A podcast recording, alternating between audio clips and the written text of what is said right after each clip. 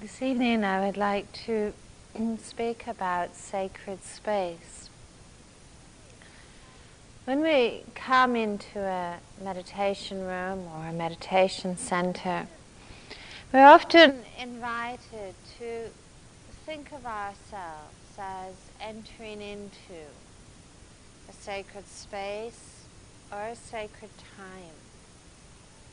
And what I would like to explore in the talk this evening is what our understanding is of those words, what it is that makes something into a sacred space, what it is that can make any moment or any time in our lives into a sacred moment. This space that we are in here could never be made into a sacred space solely through the presence of Buddha statues or altars, or because we engage in particular kinds of rituals here. This room and this time is made sacred essentially through the dedication and the commitment that each one of us brings into this space and into this time. This space is made sacred through the intention that we bring to it, to be awake, to be free, through our intention that we bring to open our hearts to this moment, and to deepen in understanding. On one level, this room physically is simply a room. And yet when we enter it together with a shared intention, a collective intention, to be awake, to question and to deepen, then in a very real way, this room does become a Bodhi tree that holds and that witnesses the power of our own commitment to peace, to wisdom and compassion. And through that gathering together of intention, then this place can become extraordinarily sacred. On one level, when we sit in meditation, all we actually do is keep our body still in a particular posture. And we know that when we sit in meditation, that there are many journeys that it is possible for us to make in that time. We can plan our futures. We can do autopsies on our past. We can fantasize the most ideal romances. We can replay the tapes of all of the many moments in our lives when we've been hurt. When we sit in meditation, we can make the journey of redecorating our home or making vacation plans. We are certainly not psychic spies. We have actually no idea what you do when you sit. That's a marvelous thought, isn't it? That we have no idea what you do when you sit. Equally, I might mention, you have no idea what we do when we sit.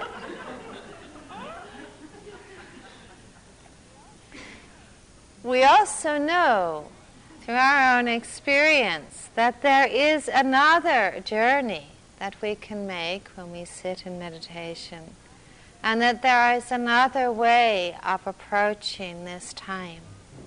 When we come into this room and begin to sit with an openness to not knowing, if we come into this room and begin to sit with a commitment to not dwelling, to clinging to nothing and to resisting nothing, then this moment in this room becomes a very sacred time for us.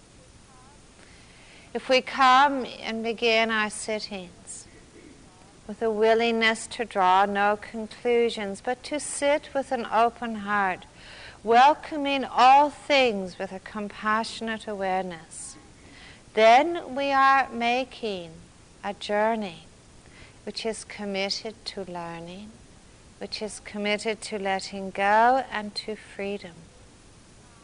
When we come into the meditation room and sit with a resolve to be awake and to be present, then we do sit like a Buddha. We sit in the spirit of a Buddha. And in that spirit, we don't actually need a room full of statues or any kind of ritual. But instead, we find ourselves sitting with a tangible presence of being committed to wakefulness. The simplicity of this room and the simplicity of this place is in a very direct way a way of honoring that spirit of openness, that spirit of exploration. This simplicity is a way of honoring this journey, this vehicle, which is dedicated to understanding and transformation. And as I mentioned to you yesterday evening, simplicity is a powerful vehicle. It is why we encourage it. It is why we, don't offer entertainment, why we don't serve tea in here, why we don't bring in beds and libraries. We don't refrain from these things because we are particularly in love with rules.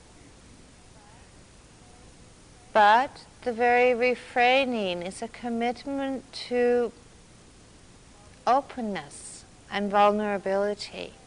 It is actually a way of honoring a spirit of renunciation and not knowing. In stripping ourselves of so many of these props in our lives and in this time, we actually do lay down much of the familiarity of our worlds. We lay down many of our habits and roles and identities, the very things we often use or attempt to use to distract ourselves from reality or to shelter or comfort ourselves in. When we come into this room, into this time, in a spirit of openness, a willingness to learn and to listen, to let go of agendas and shoulds, to let go of beliefs and opinions and judgments, this quality of renunciation, this quality of openness, makes this time of sitting into an extraordinarily sacred time, a sacred moment, a time of learning and deepening. When we sit in this way with that quality of commitment, then actually we do sit in the same spirit that inspired Siddhartha on the eve of his enlightenment. In the story of the Buddha, it said that after Siddhartha, had spent a lot of time kind of messing around on the path, trying this and that, and asceticism and willpower, etc., etc., he came to that time in Bodhgaya, where he sat beneath the Bodhi tree, with a kind of unshakable resolve to be present and to be still until he understood what was true, until he understood what it meant to be free.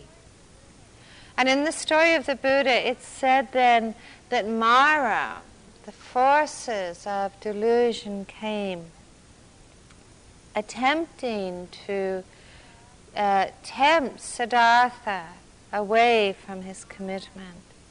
And Mara assaulted and tempted the Buddha with promises of pleasure, images of lust, with images of anger and greed, Mara attempted to provoke doubt and to provoke hatred.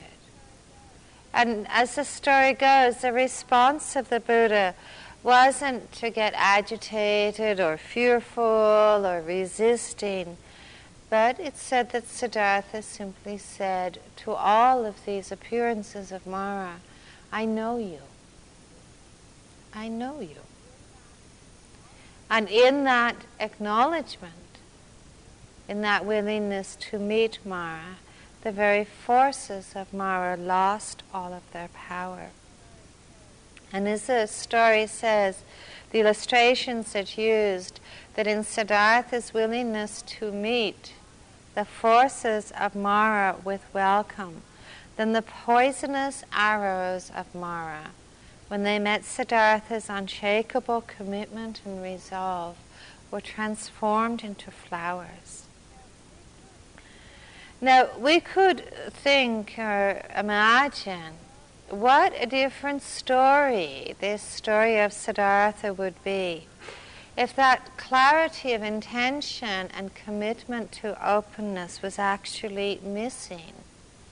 If Siddhartha hadn't sat with that quality of resolve and dedication. You can imagine the story of the Buddha if Siddhartha had sat under the Bodhi tree and said, well, you know, I'll be here as long as the mosquitoes aren't bad, or as long as my knees don't hurt, or unless my pillow's uncomfortable, or, you know, if any of this happens, then I'm going home.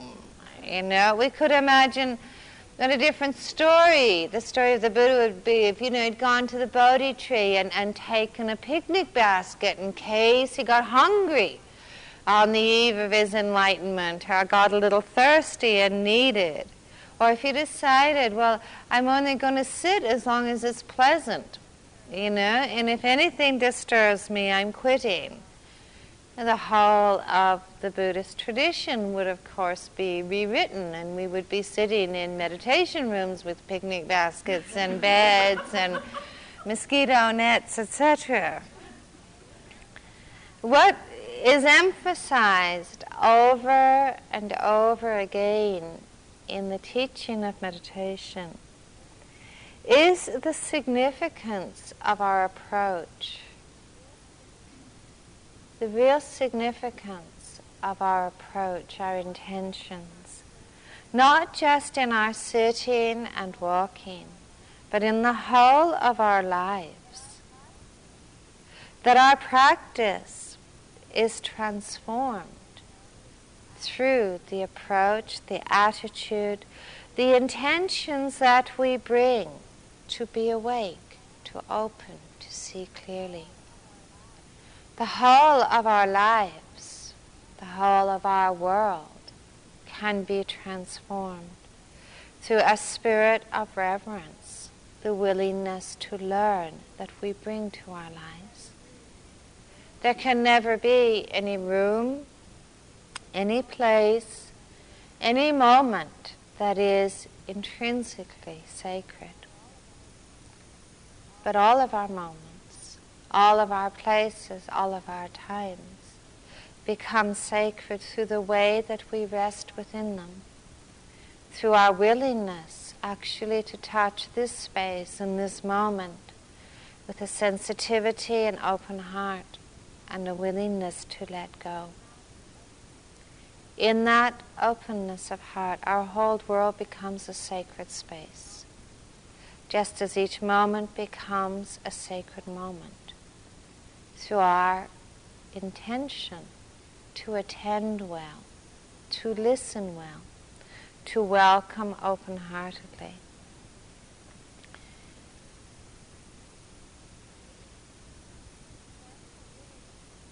A sense of living in a sacred way does not require many props. When we begin to glimpse what it means to live with reverence, to attend very wholeheartedly to all of the moments in our lives, we do really also begin to see the ways in which the very ordinary things in our lives can become deeply special. And in the same moment, the ways in which the very apparently special things in our lives become simply ordinary.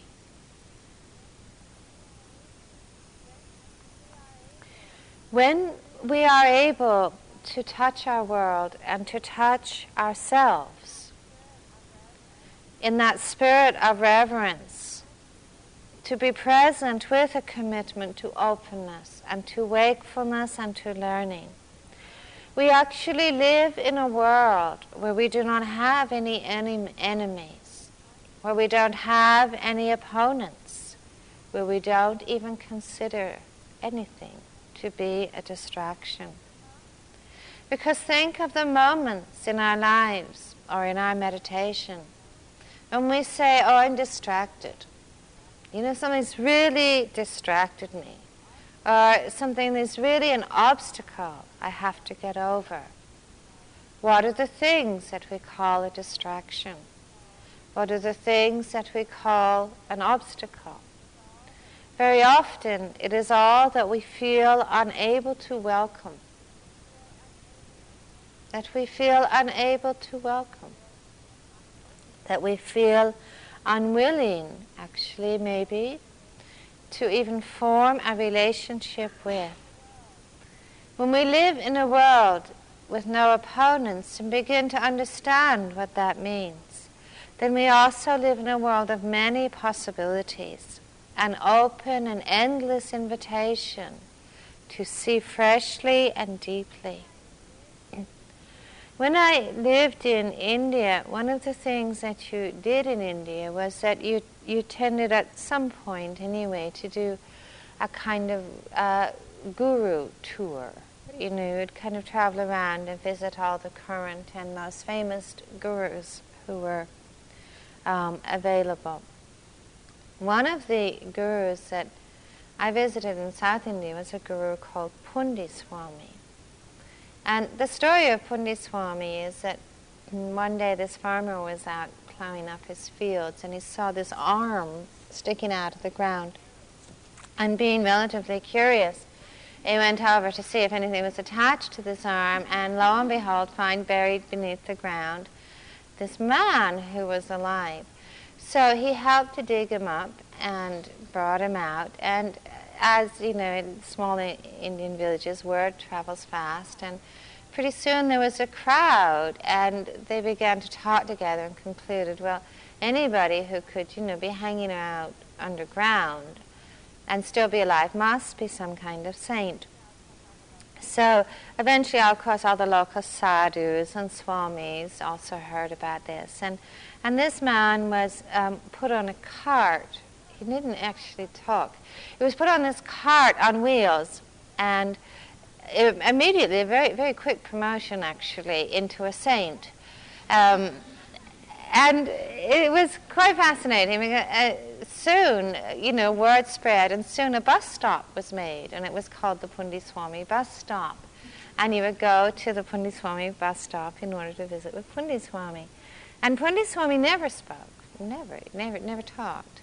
But, you know, he would sit on this cart on wheels, and they put little stand around so he could have curtains around, and occasionally they would draw the curtains, and he would disappear, you know, kind of like a magic show, and then the curtains would open, and Poondi Swami would still be sitting there, and in one hand he would have a handful of Indian money, in the other hand he would have a can of Coca-Cola, and all day long thousands of people would come.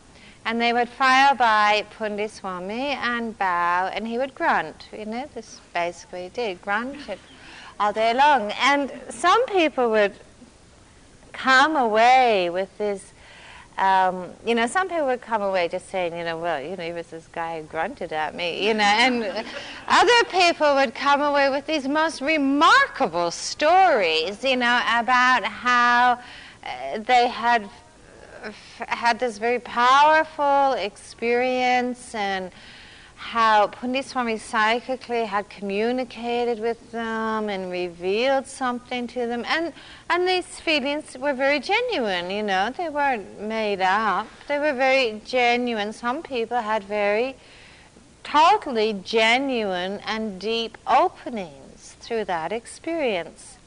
And on one level, it really is kind of irrelevant whether Poondi Swami was actually a fake or whether he was a saint. On one level, it was really quite irrelevant.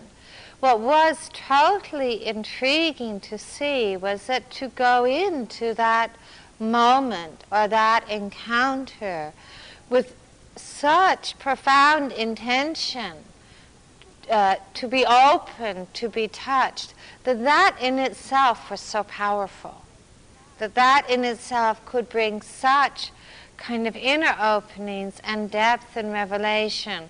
And whether a person chose to attribute that to Poondi Swami or whether it was really simply born of that deep inner commitment just to be so still in that moment. And certainly that, you know, it wasn't that people afterwards signed up as students or followers, as disciples.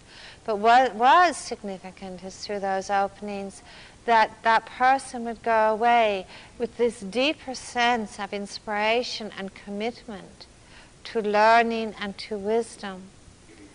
These kind of stories and this kind of transformation that can happen through openness, of course, happens not just in India or around particular gurus. It is something that I have often seen and been extraordinarily touched by in the world of children. And I think of when my own children were very small, you know, the number of times that, you know, I would make these very grand plans, you know. We were going to do something really exciting today, you know. I had these little kids and, you know, I'd tell them this whole grand plan, you know, about how we're going on this big hike, we're going to climb this hill, and we're going to see this, and then we're going to see that.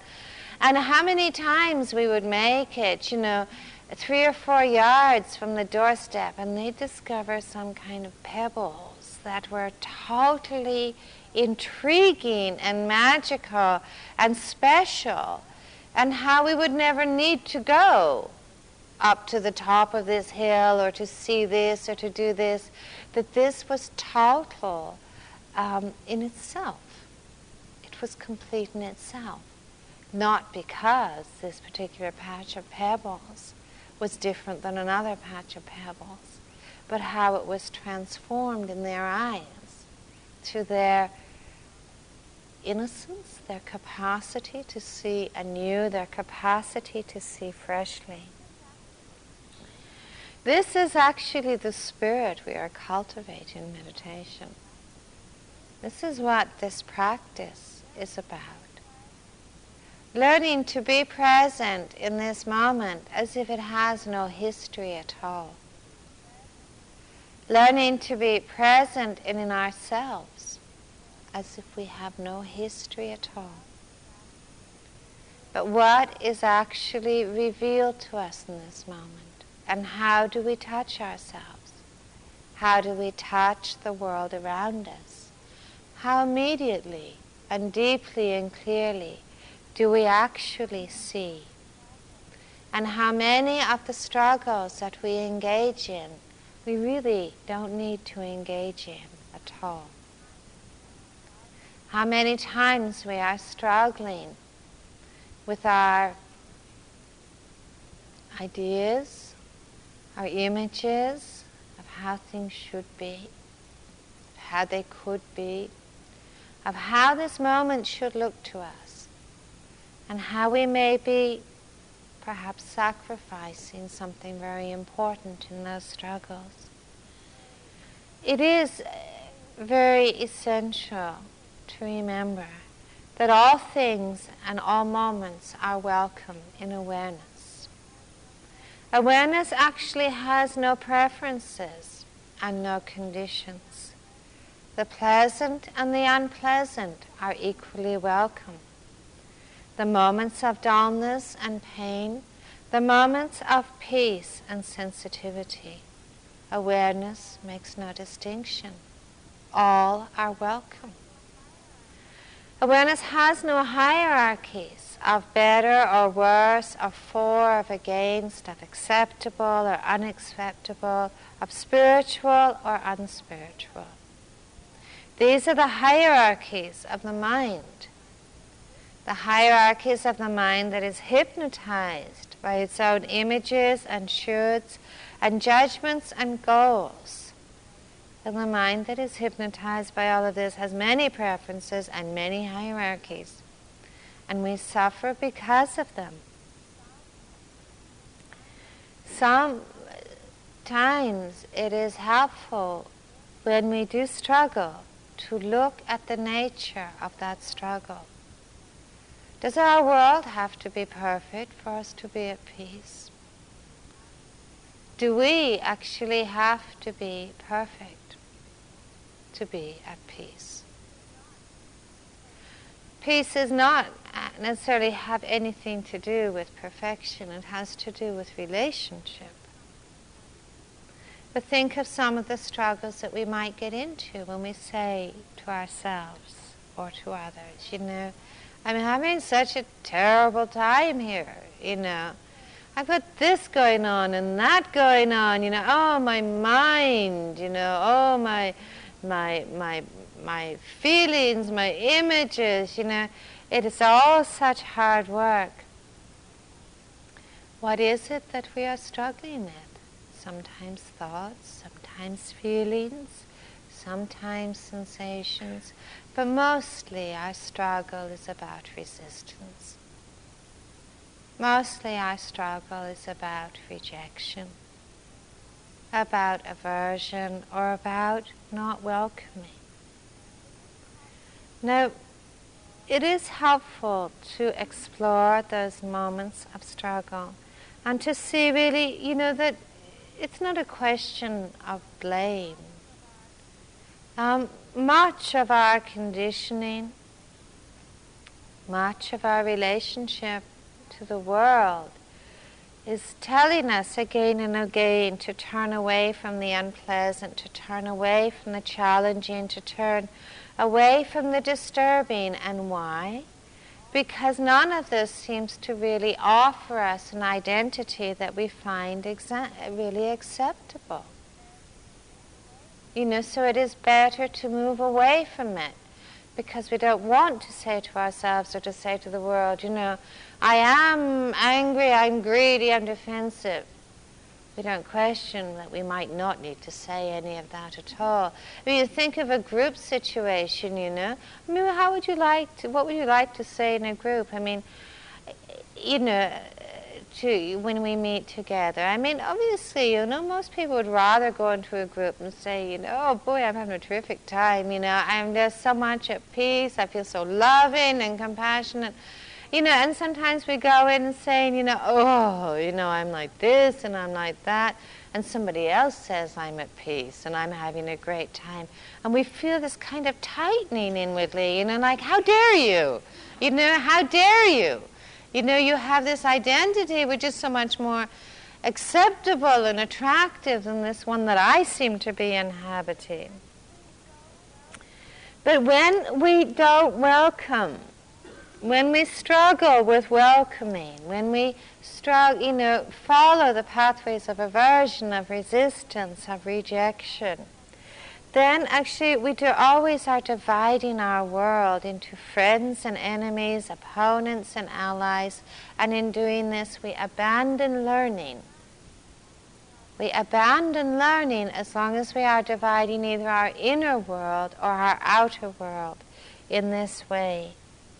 When we abandon learning, then I feel also we exile ourselves from living in a sacred way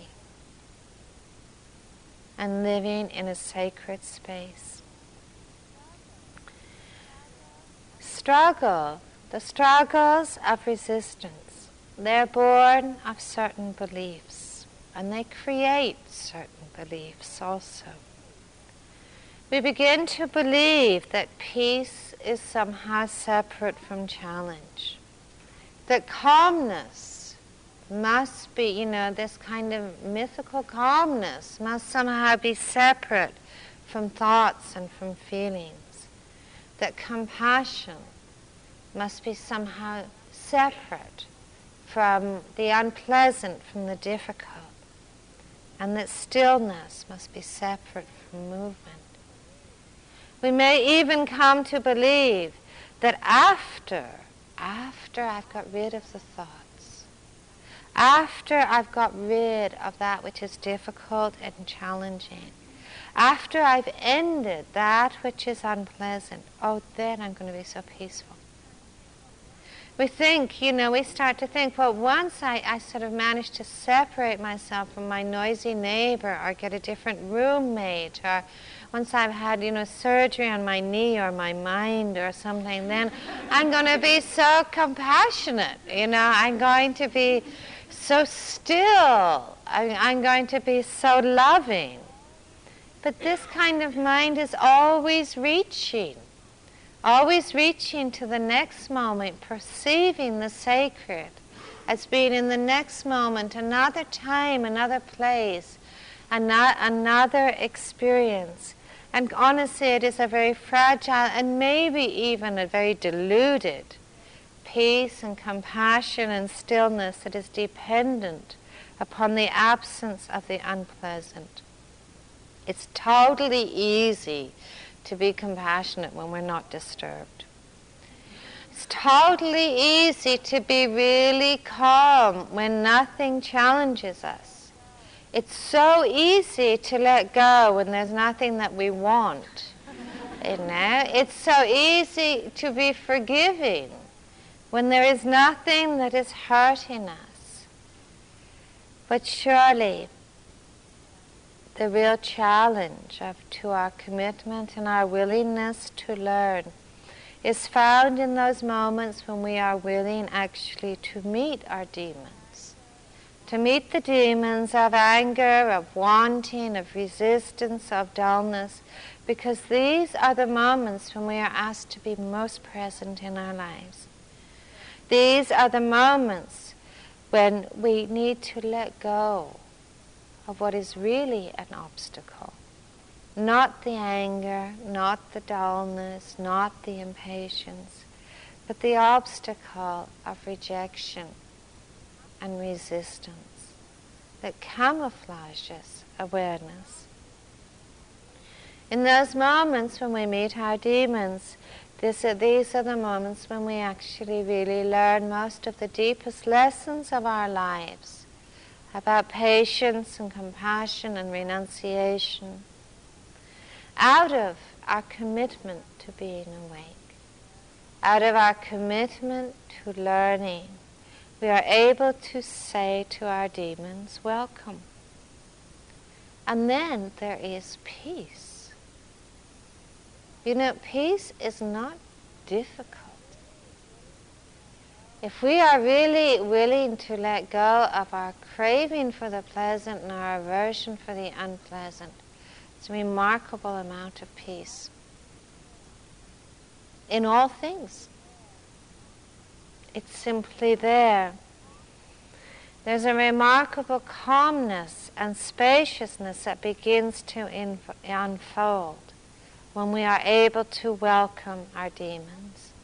And we really see it as possible for us to partake of the invitation to travel new pathways in our lives, to forsake the old pathways of struggle and striving and rejection, and to travel the pathways of compassion. In many of the Buddhist traditions, one of the rituals that is rather big is the ritual of bowing. In some traditions more than others. You know, if you go and sit at Zen retreats, you would find that, you know, you bow at the beginning of a sitting, at the end of a sitting, you bow to your cushion, you bow to your teacher, you bow to each other. Suzuki Roshi once said that even we bow to cats and dogs. And to Westerners, some Westerners, they find bowing a little strange because they confuse it with some other notions. They confuse bowing with some sort of notion of bowing to something or of valuing something or someone more than themselves. There's one nun once said, you know, we don't bow to get something. We don't bow for something, but that we bow acknowledging the Buddha nature in all things. And something I'd like to read to you from Suzuki Roshi. It said, in your big mind, everything has the same value. There is no distinction between heaven and earth, between teacher and disciple. Everything is Buddha. You see something or hear a sound, and there you have everything just as it is. In your practice, you should accept everything as it is, giving to each thing the same respect given to a Buddha. Here there is Buddhahood. The Buddha bows to the Buddha, and you bow to yourself.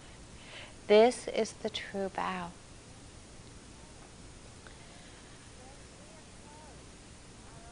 When we approach our own practice, our own sitting and walking, when we approach each moment in our lives with a commitment to wakefulness and learning, we are actually cultivating this spirit of bowing, bowing in welcome, greeting our demons, greeting our struggles and challenges, learning how to bow.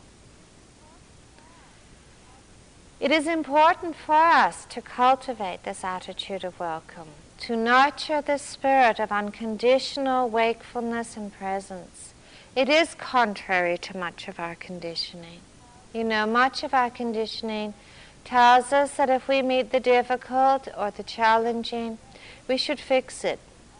We should get rid of it. We should alter it. We should make it perfect. And if we can't do any of these things, then we should abandon it. And we can become a little obsessed with fixing ourselves and our world. Anna Douglas once told me of an encounter she had with someone in California who said to her, you know, I don't know what to do anymore, you know, when I have a problem or I feel confused. You know, this person said, you know, I don't know whether I should do an enlightenment intensive or see my therapist or have a hot tub or a massage or whether I ought to go on retreat or go sit. It's like so many solutions. What should we do with all of these solutions? You know, so many kind of fix-it answers. You know, more trouble than the problem, even. Trying to decide which one we should use to fix the problem. It is important to remember that meditation is actually not about solutions. It's not another solution to add to our portfolio of solutions. Meditation is concerned with wakefulness, and not with solutions, but with wisdom. Meditation is not concerned with perfecting and fixing our world, our mind, or our story. It is concerned with being free and awakening to what is true. Meditation is not concerned with redecorating the contents of our mind or rearranging our world. So there's the absence of the unpleasant and more of the pleasant. Meditation is concerned with learning the lessons of peacemaking, of being at peace with all things, with inner richness and with depth. In our practice here, we are cultivating a path of wakefulness, which is very powerful. It has the power to transform the most simple activities that we engage in and all of the moments that we touch. It is not the technique that I'm talking about. That what we are cultivating here is that very profound and deep inner love of wakefulness and cultivating that commitment to deepen in sensitivity and understanding and compassion through our intention to be awake. we begin to see that it is possible for us to live in a sacred way in all places, to live in a sacred moment in all moments. It is not something that we become an expert in. It is something that we learn again and again and again. What is our relationship to this moment? How are we holding it? How are we touching it? What is our bond, our connection? I think we do begin to see that through our intention to be awake, to be present, to be so present, that this moment becomes a sacred moment. And this space for all of us becomes a sacred space. May all beings live with sensitivity. May all beings live with openness of heart. May all beings live with wisdom.